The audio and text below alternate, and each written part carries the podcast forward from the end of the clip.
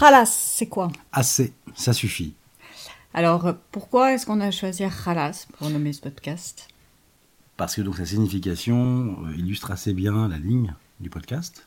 Qui est d'inviter, de recevoir, d'écouter des personnes qui secouent un peu euh, le cocotier, Qui ruent dans les brancards, qui font sécession, qui tapent le poing sur la table, qui allument des feux de ci, de là, qui bougent. et qui ont envie de s'exprimer, Des activistes, Évidemment. des francs-tireurs. Qui œuvrent et qui vont euh, partager avec nous leurs réflexions, leurs modes d'action, leurs stratégies euh, pour contourner, dévier, euh, faire bouger le, le cours des choses, corriger les mots du système, mettre en branle des personnes qui en ont assez. Pour ce premier épisode de Khalas, tu vas t'entretenir avec Sacha, Ma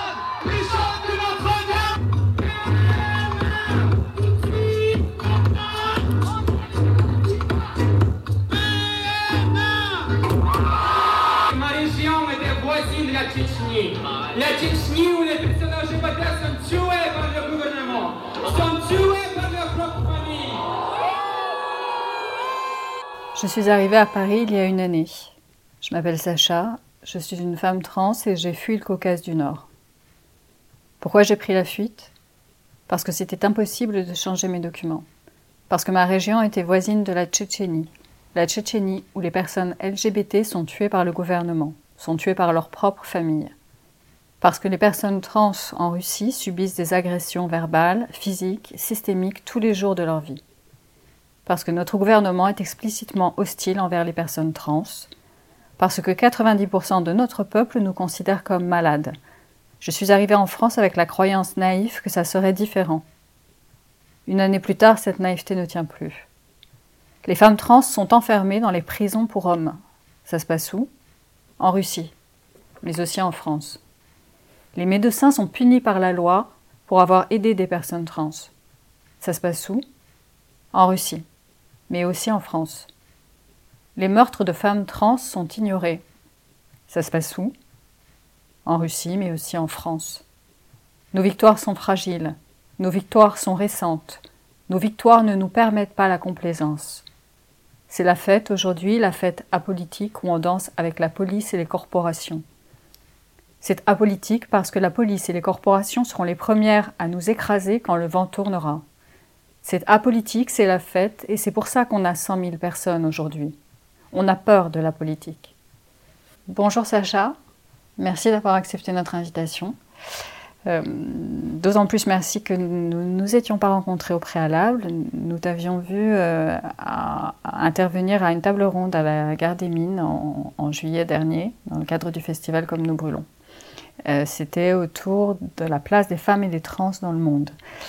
C'est pour ça que nous avons souhaité te rencontrer. Et, là, je viens de lire une partie, la grande partie du discours que tu as toi-même lu à la dernière marche des fiertés. Quel, effet ça te fait d'entendre ces mots dans, la bouche de quelqu'un d'autre? Bah, je pense que c'était fort. Je suis fier de ce texte. Euh, réfléchissais beaucoup sur, euh, euh, bah, sur le fait que à quel point la marche de fierté est apolitique en ce moment. Euh, à quel point c'est organisé par un petit clic, par un, petit groupe de gens. C'est juste 10, 10 personnes qui font partie de l'association inter-LGBT. Euh, ils font des excuses que c'est une fédération d'associations qui, euh, qui, euh, qui euh, font les décisions, euh, mais euh, je trouve que cette organisation elle est très très apolitique et euh, par exemple moi je suis suivi en tant que demandeuse d'asile euh, maintenant réfugiée je suis suivi par l'association Ardis qui se bat depuis 20 ans pour euh, les droits de personnes gays migrants personnes LGBT migrants et euh, Ardis euh, a sorti en fait est, sorti de cette association euh, il y a deux ans euh, en disant que euh, la marche de fierté est devenue apolitique, euh, que la marche de fierté ne, ne protège pas les personnes les plus vulnérables et euh, que la marche de fierté d'aujourd'hui ça rompt avec les principes de la marche de fierté de la Pride euh, qui ont été établis par les militants euh, euh, des années au départ de, l'existence de, la marche de fierté. Et du coup, je partage complètement ce sentiment et c'est dans cet esprit-là, dans cette vision-là que j'ai écrit ce discours. Je, je trouve que la marche de fierté parisienne elle, elle voit comme son modèle l'image de fierté américaine, comme l'image de fierté à San Francisco, l'image de fierté à New York, où effectivement on marche avec les corporations, où on marche avec la police.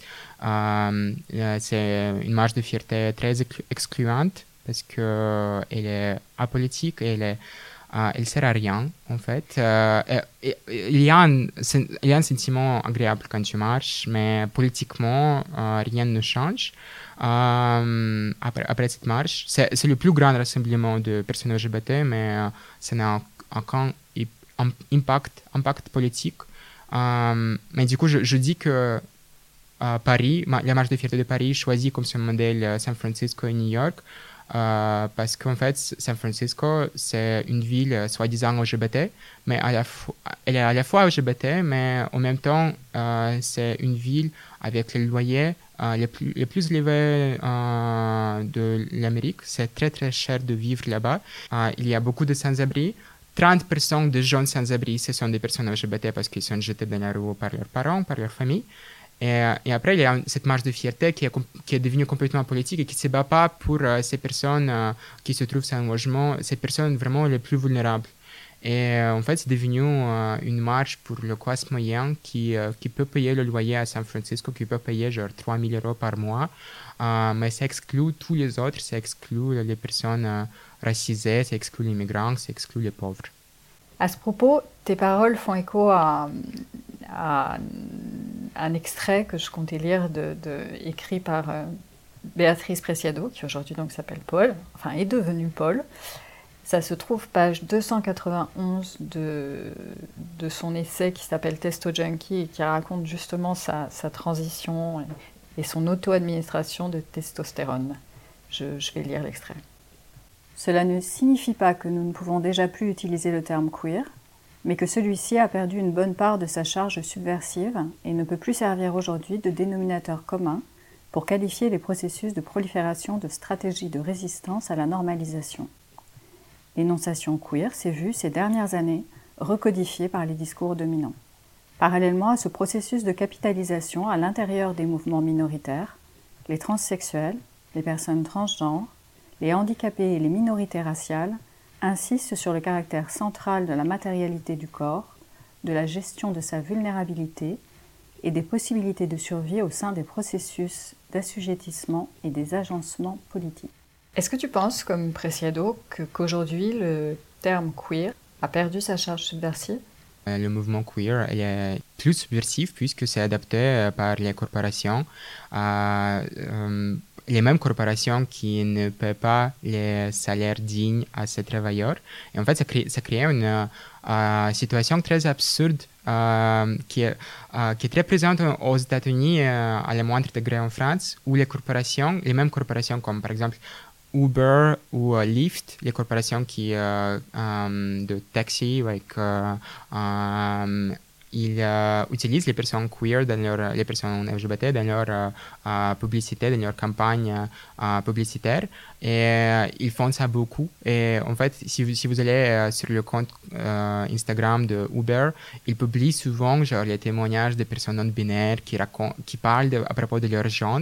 Et ça devient un peu chelou parce que c'est un compte de corporation qui, qui fait un business, qui a des travailleurs, etc. Mais sur son compte, c'est comme si c'était un média indépendant progressiste, queer, qui montre les témoignages des personnes marginalisées, etc. Mais du coup, euh, vous voyez, il y a des, campagnes euh, très fortes publicitaires, euh, genre avec les budgets de millions de dollars, qui utilisent les personnes binaires, les personnes gays, les personnes trans, etc., les personnes handicapées aussi, toutes les minorités marginalisées.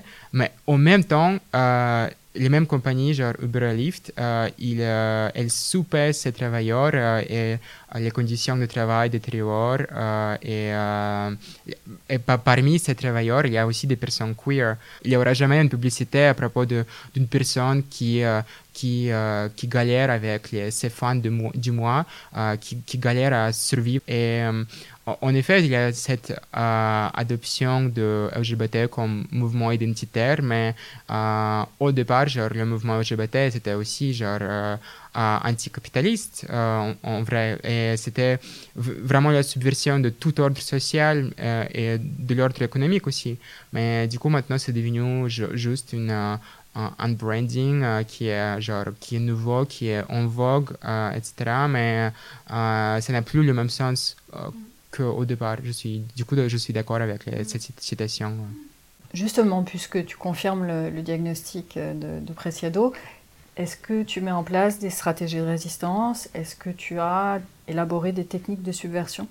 Bah justement, je pense que déjà une bonne technique de subversion pour moi, ce que, ce que je pratique, c'est euh, parler pas tellement de mon identité euh, en soi, mais pas tellement de, genre, de mon genre, de mes réflexions sur le genre, parce que je pense que bah, tout ça, c'est très, très intéressant, c'est fascinant comme un, thème de discussion, mais pas, ça, ça ne menace pas l'ordre qui existe. Et euh, du coup, moi, moi je, si je parle avec quelqu'un, si je parle dans l'espace public, moi, je me concentre toujours sur les politiques de l'État économique euh, avant tout, et les politiques euh, sur la migration, par exemple, euh, bah, le racisme systémique, etc. Je, je, pense que c'est les choses qui sont plus importantes que, que les réflexions que je peux avoir sur le genre, le fait que je sois une femme trans ou non, le fait que je sois binaire ou non binaire. en vrai, bah, ça ne ça, ça, change pas l'ordre des choses, ça change pas, ça changera pas le fait qu'on qu euh, euh, le monde envers euh, sa destruction. du coup, je pense que pour une bonne technique de subversion, ça serait vraiment pour toutes les personnes queer de ne pas se laisser être appropriées par les business, par les corporations, par les partis politiques aussi, pour ne pas être ce token, ce, euh, cet outil de représentation, euh, euh, cette, cette, seule personne trans qui est là et qui représente la communauté et aussi bah, se concentrer sur, sur, vraiment les vues politiques plus globales qui, qui, sont, qui touchent tout le monde euh, je pense que ça, serait bien parce que je vois beaucoup d'appropriation. Quand, quand j'étais en Russie, j'étais journaliste et j'ai écrit un article là-dessous sur l'appropriation politique et sur comment genre euh, Hillary Clinton, mais les autres, politiciens aussi, genre Barack Obama aussi, comment ils, appropriaient les luttes LGBT alors qu'il euh, il y a genre 15 ans, c'était aussi Hillary Clinton et Barack Obama qui s'opposaient au, mariage pour tous, etc. Et du coup, je, je suis toujours très méfiante de n'importe quel pouvoir, quel que soit genre privé ou public, euh, essayer de s'accaparer de la communauté LGBT. Et du coup, je pense que bah, il faut genre euh, question the power, euh, il faut toujours questionner le pouvoir qui est en place et pas se concentrer tellement, tellement, tellement sur les discours euh, qui sont internes à la communauté. Comment est-ce que tu pratiques euh, au quotidien ce questionnement? Est-ce que tu as des activités militantes euh? D'un côté, je veux vraiment mener une vraie activité politique qui, qui est matérielle et qui change des choses, mais je ne peux pas me permettre ça parce que en même temps, je ne vais pas finir en prison, en isolation dans une prison pour hommes. Et ce que je fais aujourd'hui, c'est que de mon, de mon côté, euh, je, je, je, passe un apprentissage en fait de la gestion de la demande d'asile. Euh, je, je, passe cet euh, entraînement à l'ARTIS. Et du coup, ce que je compte faire dans l'avenir, c'est aider les autres personnes migrantes de déposer leur demande d'asile, d'écrire leur récit à l'OFPRA et de passer l'entretien. Et du coup, je pense que c'est un militantisme qui est, euh, qui est très euh, important, même si c'est pas une action genre radicale qui changera des choses. En fait, c'est, euh, en fait, faire ça, c'est corriger peu à peu les mots du système, mais tu, tu restes toujours dans le cadre très limité. mais je peux me permettre ça. Et euh, euh, aussi, je suis étudiante à l'université. Je participe euh, à l'activité syndicale. Je, suis, je fais partie d'un syndicat à Paris, à Paris 3.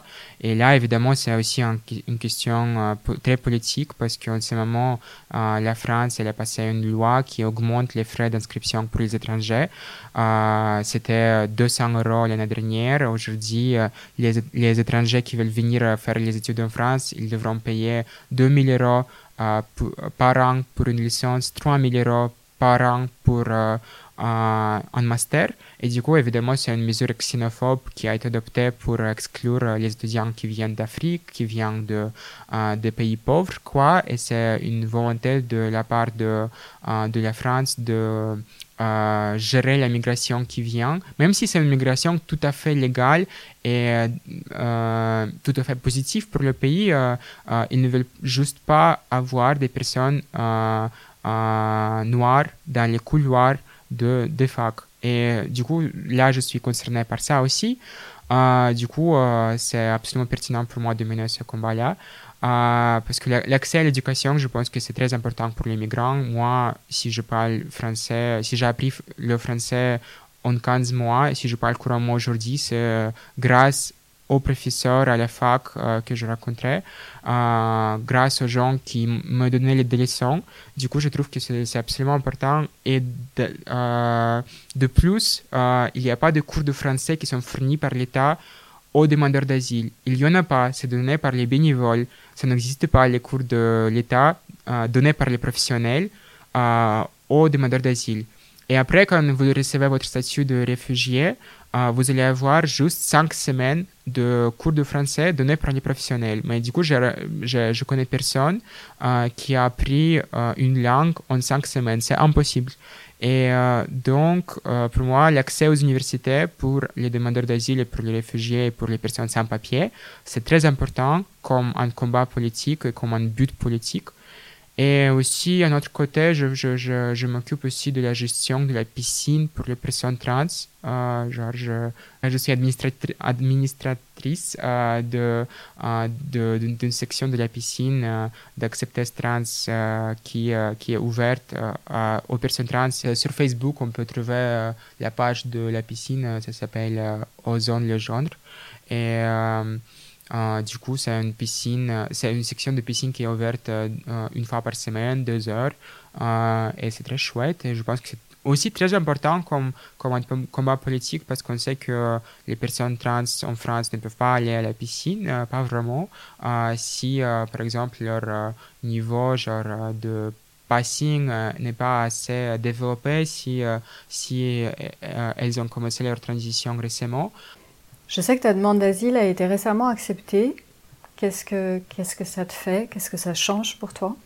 Quand j'ai lu que la décision était positive, je ne peux même pas me sentir joyeuse parce que j'avais tellement mal le matin. Et en plus, ce qui n'aide pas du tout, c'est le fait que euh, le document euh, me gênerait, genre le, document de la décision positive me gênerait. Il y avait, si, vous lisez les lettres, euh, il, y a, il y avait genre 20 messieurs, monsieur, monsieur, monsieur, monsieur, monsieur, monsieur, on vous informe, monsieur, on vous prévient, monsieur, etc. Et du coup, en fait, ce qui est absurde à propos de demande d'asile pour les personnes trans en France, c'est que euh, il y a beaucoup de personnes trans qui fuient leur pays parce qu'elles ne ne peuvent pas changer leurs documents euh, dans leur pays. Par exemple, c'est mon cas. Euh, je ne peux pas changer mes documents en, Russie pour un tas de raisons. Et du coup, je viens en France pour demander l'asile pour la persécution personnelle que je subis et pour la persécution étatique qui existe en Russie envers les personnes trans. Du coup, je viens en France à cause de, pour fuir ce, ce problème d'impossibilité de, changer les documents. Mais ici, je suis traité de la même manière. Je suis, euh, pendant que je suis en ma demande d'asile, je ne peux pas changer les documents. Je peux le faire euh, juste après l'obtention de l'asile. Du coup, euh, j'ai envoyé ma demande d'asile au mois de juin 2018. Ça fait déjà genre un an et demi que j'attends. Et pendant tout ce temps-là, euh, j'étais euh, deadnamé dans les documents. Mais tu vois, c'est genre, il y a un manque de logique, c'est, illogique en fait, parce que si, si un pays peut accorder l'asile à une personne trans, logiquement, ce même pays doit pouvoir euh, laisser à ces personnes trans de changer leur état civil pendant la procédure de la demande d'asile. Euh, parce que sinon, ça créait genre une situation absurde euh, dans laquelle euh, j'étais, parce qu'à chaque fois que je dois présenter mon document à un médecin, à un secrétaire, à la, pharmacie, non, pas à la pharmacie, à la polyclinique, en hôpital, à chaque fois que je viens à la préfecture et je suis outé par mes documents aux personnes cis à la préfecture, à chaque fois, je, m'expose à l'humiliation euh, qui arrive euh, assez souvent. Euh, par exemple, je viens à la préfecture il y a un homme cis qui est derrière le guichet. Il prend mon récépissé, il voit mon état civil, il voit mon dead name. Et là, je le vois, il est genre juste en face de moi. Il se lève, il va voir son pote, son collègue, un autre homme. Il lui montre le document, il, il euh, braque le doigt sur, euh, sur la photo et après sur euh, l'état civil et sur mon dead name.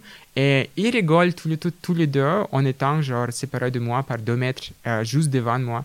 Et du coup, à chaque fois que ça m'arrive, bah, je, je pense à la absurdité profonde de cette logique où on accorde l'asile aux personnes trans, mais en même temps on les mégenre.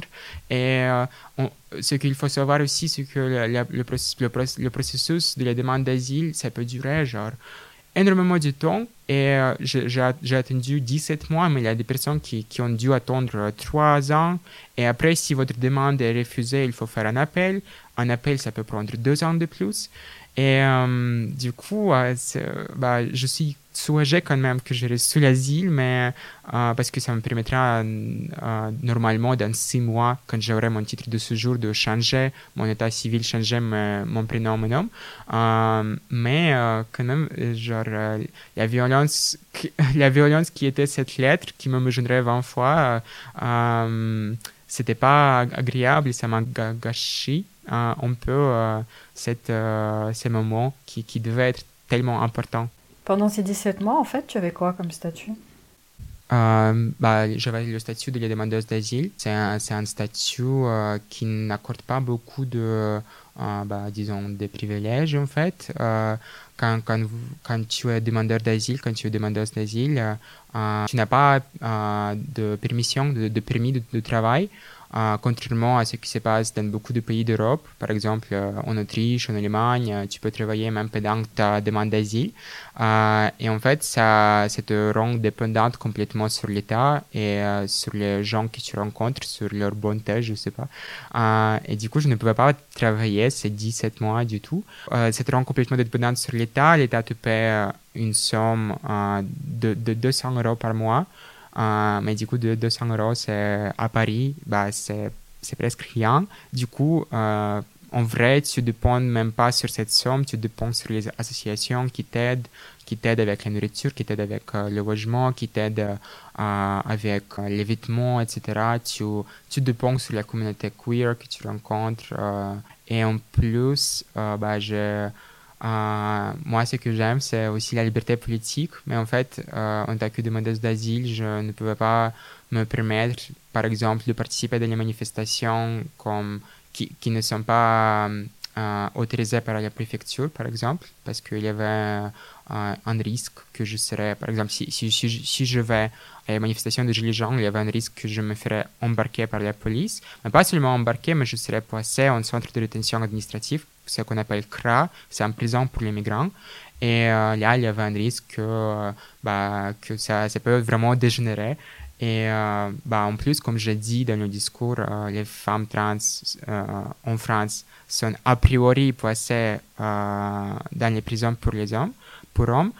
Et du coup, j'avais tellement peur de ça. Et en fait, c'était comme je dis, c'était euh, juste une prolongation de, de même peur et de la même paranoïa que j'avais en Russie. Parce qu'en Russie aussi, j'avais peur que euh, si je participe à une manifestation, je serais arrêté par la police et je serais envoyé dans une prison pour hommes. Et je serais privé de, je sais pas, de mon traitement hormonal, de, de ma liberté. Et je serais là, euh, je vais partager les mêmes couloirs, les mêmes, les mêmes bâtiments que les hommes. Et euh, du coup, c'était en, France, c'était pareil, genre pendant, pendant mon processus de la demande d'asile, et même, même maintenant, et même on est venir même après le fait que je change mon état civil, ce sera pareil parce que, en fait, euh, ce qui existe euh, dans les prisons euh, françaises, c'est vraiment ignoble parce qu'en fait, il y a, même si vous avez changé euh, votre état civil en tant que personne trans, il y a une fouille de parties génitaux. et du coup, si vous n'avez pas fait l'opération, la chirurgie, un officier de, de, prison va fouiller vos parties génitaux et va vous envoyer quand même dans la prison pour les hommes. Et euh, en plus, en plus, ce qui est aussi euh, absurde, c'est le fait que euh, les femmes trans sont placées en isolation dans le prison pour, pour, hommes. Et du coup, ils sont, du coup, les femmes trans sont privées euh, d'activités qui, qui, sont euh, fournies par l'État en prison. Euh, les femmes trans ne peuvent pas accéder aux études, ne peuvent pas travailler ou faire quoi que ce soit en prison parce qu'elles sont placées dans cette caméra d'isolation et elles sont là 23 heures sur 24 et, elles n'ont aucun contact avec quoi qui que ce soit. Et du coup, c'est euh, moi, moi je, sais, je, je, connais tout ça parce que j'ai parlé avec euh, des, gens euh, qui, ont, qui, ont, subi ça et j'ai lu des articles, des entretiens. et du coup, je ne voulais pas du tout faire ça. Et maintenant, peut-être quand j'aurai mes papiers, peut-être j'aurai un peu moins peur, mais c'est un risque qui, qui existe toujours, qui menace toujours les, les migrants. Quoi. Le, fait qu'on ne sache pas exactement où placer une personne trans, en même temps, je me, en t'écoutant, je me disais, ça, ça atteste finalement encore du caractère subversif que ça représente. Quoi. Ça, ça reste inclassable et il faudrait mm. pouvoir les mettre dans un endroit et les neutraliser. Bah, c'est que je pense que bah, j'ai pas lu, j'ai lu aucun livre de Paul B. Preciado, mais j'ai écouté euh, plusieurs entretiens avec lui et il a dit une phrase avec euh, laquelle je suis très d'accord. Il a dit que euh, en fait l'État il est il possède une certaine euh, réalité juridique, euh, mais qui n'est plus adaptée à la complexité du monde actuel. Et du coup, euh, l'État ne prend pas en compte les, divergences, en fait, les divergences et les choses qui sont considérées comme pas normales par l'État, etc. Et la réalité, elle est devenue beaucoup plus complexe que la réalité juridique, en fait. Et du coup, je pense que bah, c'est aussi le cas pour les demandeurs d'asile, c'est aussi bah, c'est aussi pour ça que j'ai reçu cette lettre euh, aujourd'hui, lettre type pour les hommes. Euh, et c'est aussi pour ça que j'ai vécu 17 euh, mois avec les documents qui me Ouais. Donc c'était tes 17 premiers, premiers mois en France. Pourquoi, un, pourquoi tu as choisi la France? Bah, en, fait, c'était assez genre aléatoire. Je ne savais pas beaucoup de choses sur la France. Ça peut paraître bizarre, mais je n'étais pas tellement intéressée par la France. J'étais plutôt genre euh, euh, curieuse à propos des États-Unis, etc. Du coup, je connaissais beaucoup de choses sur les États-Unis. Et du coup, donc, je savais que les États-Unis, c'est l'enfer. C'est l'enfer capitaliste euh, qui, même dans les années d'Obama, était toujours xénophobe envers les migrants, parce que c'est pendant la période d'Obama qu'il y avait le plus de déportations dans l'histoire moderne de, des États-Unis. Il, y a, un record qui, n'a pas été battu même par Trump, euh, de 30 000 déportations par an, etc. Du coup, je savais que, bah, en, plus, il n'y a pas d'assurance maladie aux États-Unis, et si tu, si tu ne travailles pas, tu, es, euh, tu, tu vas mourir. J'avais déjà une visa française qui datait de 5 ans. Du coup, j'ai décidé de faire une visa française parce que je me disais, bah, j'étais déjà venu en France auparavant. Du coup, euh, ils vont se dire que euh, euh, pourquoi pas lui donner une visa la deuxième fois. Et du coup, j'ai avec mes amis, on a acheté genre, des, des, billets d'avion les, les, moins chers, mais en même temps les moins éloignés comme date pour partir le plus vite possible. Et euh, du coup, c'est comme ça que je suis euh, venu en France, à l'aéroport Charles de Gaulle, en sachant rien sur la France, presque, et en n'ayant pas de contacts, en fait, d'association. En fait, je suis venu comme ça, pas du tout préparé, et je suis arrivé euh, à genre 5 heures du matin, je crois, et je me suis assise, euh, assise sur un siège euh, de, de Charles de Gaulle. dans, dans l'aéroport Charles de Gaulle et là je ne savais pas quoi faire. un jour après mon arrivée, j'arrive au loco, au bureau d'Acceptez Trans. je monte l'escalier et là je, je rencontre pour la première fois une association qui a été créée par les personnes trans pour les personnes trans. Et hum, c'était juste une coïncidence, mais, en même, mais il y a une autre association qui s'appelle Ardis qui partageait les WOCO avec euh, Acceptes, parce que Ardis donnait des cours de français dans, euh, dans les WOCO d'Acceptes. Et du coup, là, je rencontre un euh, militant d'Ardis qui m'a aidé à déposer ma demande d'asile. et c'est comme ça que ma demande d'asile a été lancée assez vite. Sur, sur, le, sur le réseau social en question, tu, tu mets aussi, enfin, tu écris à un moment donné, je crois que c'était, enfin non, je crois pas, je l'ai noté, c'est le 10 octobre, les valeurs françaises des années 2010, homéopathie, la notion de surdoué, entre guillemets, manif pour tous. Tu as quelque chose à ajouter? Bah, en fait, c'est une blague, bien sûr, mais je pense que ça, ça, ça exprime beaucoup euh, les valeurs françaises actuelles. Parce que là, c'est juste, c'était une blague, c'était un riff, ce qu'on appelle en anglais un riff, sur le fait qu'on parle toujours des valeurs françaises dans les débats télévisés.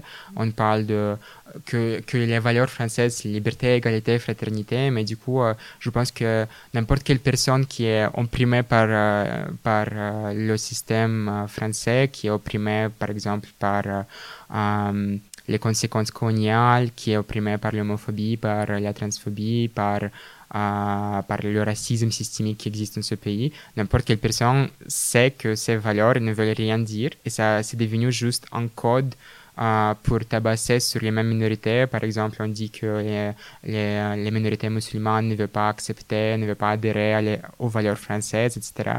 Mais du coup, je pense que vraiment, homéopathie, la notion de surdoué et euh, manif pour tous, c'est, tout, ça c'est stupide et, euh, ça exprime vraiment bah, les valeurs que je vois euh, parmi les personnes du classe moyen en France. Genre. sur, la, sur la page, j'ai, vu un, un, slogan que j'ai trouvé intrigant Russie is queer as fuck. Est-ce que la, Russie, pour toi, c'est queer? Je, voulais dire, c'était, en fait c'était une pancarte que je portais à la première marche de, la fierté. Genre, c'était juste après, juste un mois après de mon arrivée en France. Et pour moi, c'était très, très fort euh, en que personne russe qui est invisibilisée. En fait, on, on, est le pays qui est euh, un des pays les plus homophobes du monde. Je crois que c'est, au premier place, c'est Georgia. Et après, c'est nous. Et du coup, c'est c'est juste un, un, renversement, c'était vraiment un renversement de, de, ce qui se passe euh, actuellement. Parce que, mais euh, cette Russie, elle existe. Cette Russie qui est queer, elle existe, mais elle est morcelisée, elle est partout. Euh, elle en Norvège, en, en, France, aux États-Unis, parce que c'est une, Russie émigrée. La Russie queer, elle est partout, elle, s'est répandue dans tous les pays du monde. Et là, cette Russie qui est queer, elle attend bah, le changement d'ordre social et politique euh, en Russie, euh, bah, je pense que si euh, l'ordre de Poutine finit un jour, je pense que beaucoup de gens vont revenir en Russie, y compris, je pense, moi, parce que bah, beaucoup de choses me lient à la Russie. Et, et du coup, là, peut-être, la Russie sera un peu queer. Et pour, ce qui est de la politique nationale et le, fait que pour l'instant tu, euh, tu, sois en France et que tu t'impliques beaucoup euh, euh, en termes de militantisme, est-ce que tu as une, une, représentation ou une idée de ce que pourront être par exemple les valeurs dans la France des années 2020, enfin là, demain, dans les temps qui viennent? Bah, je pense que c'est possible que ça nous arrive la même chose qui arrivé déjà dans beaucoup de pays du monde. Ce, ce que je dis dans le discours, c'est que la France peut devenir fasciste elle est déjà en train de devenir parce qu'on voit que la rhétorique de Front National, par exemple, envers les migrants et envers les musulmans, elle est de plus en plus adoptée par euh, euh, le parti qui règne, c'est-à-dire euh, par le parti du Macron.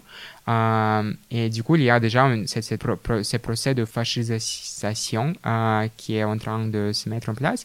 Et je pense que c'est pas ridicule ou euh, absurde de dire que la France peut suivre l'exemple de, du Brésil, des États-Unis, de l'Autriche, de Pologne, de Hongrie, bah, je peux d'Italie, etc., etc. Et je trouve que la situation peut devenir vraiment horrifiante. Euh, elle est différente même de, de, la dernière fois, parce que dans les années 30, quand même, euh, cette infestation fasciste, elle n'était pas tellement répandue. Au moins, euh, il y avait un bloc de, pays, c'est-à-dire Angleterre, euh, Union soviétique, États-Unis, euh, qui n'étaient pas fascistes et qui, qui avaient la volonté de se battre contre cette menace fasciste. Pas forcément parce qu'ils étaient intolérants envers le fascisme lui-même pour les raisons politiques, mais là, on se trouve dans le moment où la plupart des pays, la plupart des puissances mondiales deviennent très très de droite et de plus en plus ouvertement fascistes. Euh, et là, il y, a, il y, aura aucune puissance mondiale qui pourra s'opposer à ça. Et si vous voyez, par exemple, des, réunions de puissance mondiale qui se mettent en place tous les ans, à chaque fois, euh, ça, ça, devient de plus en plus absurde parce que tu vois sept personnes autour de la table. Euh, le président des États-Unis, le président du Canada, le président de euh, la France, euh, un chancellor de l'Allemagne, président du Japon, je ne sais pas, de la Chine. Et tu vois que genre cinq personnes sur six sont de, de têtes d'État très autoritaires et déjà très de droite. Mais du coup, bah, je ne pense pas que ce soit un peu simple que ça arrive en France aussi. Et logiquement, qu'est-ce que ça sera? Bah, Ce sera le Rassemblement national qui, qui est de plus en plus fort euh, électoralement. Et bah, là, on va vraiment rigoler parce que bah, les, les, politiques qui existent déjà, qui sont très très dures envers les minorités, envers les migrants avant tout et envers les pauvres, et euh, envers euh, bah, les personnes marginalisées. Euh, elles vont s'endurcir encore davantage et je pense que ce sera vraiment, je ne sais pas, dur de vivre ici pour les personnes comme moi, par exemple je ne vois pas une alternative à ça parce que euh, ceux qui sont le plus à gauche ils adoptent quand même certaines rhétoriques euh, du Front National en pensant que ce soit plus populaire avec le peuple, que le peuple il est vraiment euh, euh profondément raciste, profondément xénophobe. Euh, et euh, du coup, on voit que même les partis à gauche, ils, ils, adoptent les, les, mêmes rhétoriques parfois. Alors, qu'est-ce qui te donne envie de, de poursuivre? Qu'est-ce qui te donne envie de te battre aujourd'hui? Est-ce que tu te nourris de, de, de personnages, de, personnes t'ouvre la voie? Tu, tu, as évoqué précédemment l'association qui t'a accueilli à Septes. Euh, en fait, quand, quand, je suis arrivé euh, en France et quand je, je, suis entré pour la première fois dans les WOCO d'Acceptes, euh, j'ai rencontré euh, Giovanna Rancon, qui est militante pour, euh, pour cette association. Elle est créatrice de cette association. Et euh, après, je, je l'ai vu dans de nombreuses manifestations pour les droits trans, etc. Euh, par exemple, euh, ce fameux rassemblement euh, après le, le, meurtre de Vanessa Campos, Giovanna était là. et ça m'a tellement inspiré parce que avant elle et avant Acceptes, je ne, je ne voyais jamais les personnes trans qui, qui se battent pour leurs droits et euh, qui se battent euh, pour la justice et qui, qui, ne sont pas impuissantes. Euh, et euh, c'était trop inspirant pour moi et euh, je, je, dirais que qu'elle et les autres figures je sais pas, révolutionnaires qui existent dans le monde, c'est souvent les femmes. Euh, elles m'inspirent beaucoup. Je me demandais si tu pouvais euh, là euh, partager une, un, justement un livre ou un film ou une exposition ou une musique, je sais pas, qui récemment t'ont inspiré. Bah, je ne sais pas si c'est cliché de dire ça, mais euh, récemment, genre il y a trois ou quatre mois, j'ai regardé le film Les garçons sauvages de Bertrand Mondico et ça m'a beaucoup euh, euh, perturbé et inspiré parce que c'est très particulier, très, très unique. Je sais que beaucoup de gens disent que c'est un film misogyne, etc. Mais je trouve que bah, s'il y a un film à propos du genre qui est vraiment qui mérite d'être vu, c'est Les Garçons Sauvages, parce que c'est vraiment quelque chose qui te perturbe, qui te, qui te trouble. Euh, très, très séduisant et très bizarre, très, très bizarre. Là, on voit vraiment une imagination très particulière.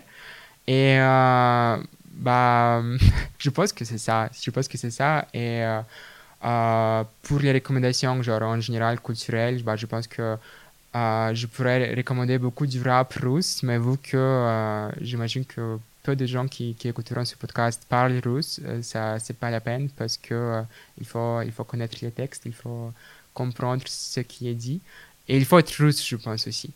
Parce que aussi, ce qui est intéressant à propos de la Russie et à propos de l'ambiance russe, c'est que c'est défini par l'architecture euh, qui a été construite dans les années 60 quand, on, quand euh, à, l'Union soviétique, quand on, construisait beaucoup de tours, euh, beaucoup de HLM, euh, de logements sociaux typiques. Et du coup, en fait, la Russie d'aujourd'hui, c'est euh, des villes, des villes entières de, du logement typique qui est, qui est le même, qui est, tu, tu peux marcher dans n'importe quelle rue et tu as l'impression d'être à la fois partout et nulle part parce que les, les rues sont les mêmes tu regardes dans la fenêtre et tu vois genre un paysage euh, infini de, ces bâtiments et c'est très écrasant, très déprimant. Et euh, du coup, c'est l'esthétique russe qui est dans le rap russe. Et euh, pour vraiment sentir ça, il faut vivre en Russie, il faut savoir ce que c'est un peu l'architecture typique. Merci Sacha. Бросил курево я полгода назад где-то. Просто до меня дошло. От сиги кайфа нету. Может в школе она мне и добавляла крутости. А теперь коричневые зубы и с дыхалкой трудностей Потом решил, что больше выпивать не буду. Слишком часто стал я быковать, опустошив посуду. Утром настроение, так скажем, No Impurities, c'est le titre euh, du morceau dont vous venez d'entendre un extrait et c'est interprété par un groupe de rap russe qui s'appelle Bird. Sacha vous a aussi recommandé de voir ou de revoir Les Garçons Sauvages de Bertrand Mandico, sorti en salle en 2018. Pour lecture, quant à nous, on vous suggère l'essai de Béatrice Preciado, Testo Junkie, Sexe, drogue et biopolitique, paru chez Grasset en 2008. Vous retrouverez toutes les références culturelles dans le texte de présentation du podcast, ainsi que les liens vers les associations. Merci infiniment d'avoir écouté Khalas. Vous l'avez compris, c'est le lancement. On a besoin de vous pour faire connaître notre podcast. Partagez-le si vous l'avez apprécié. On se retrouve rapidement pour un deuxième épisode avec une ou un nouvel invité.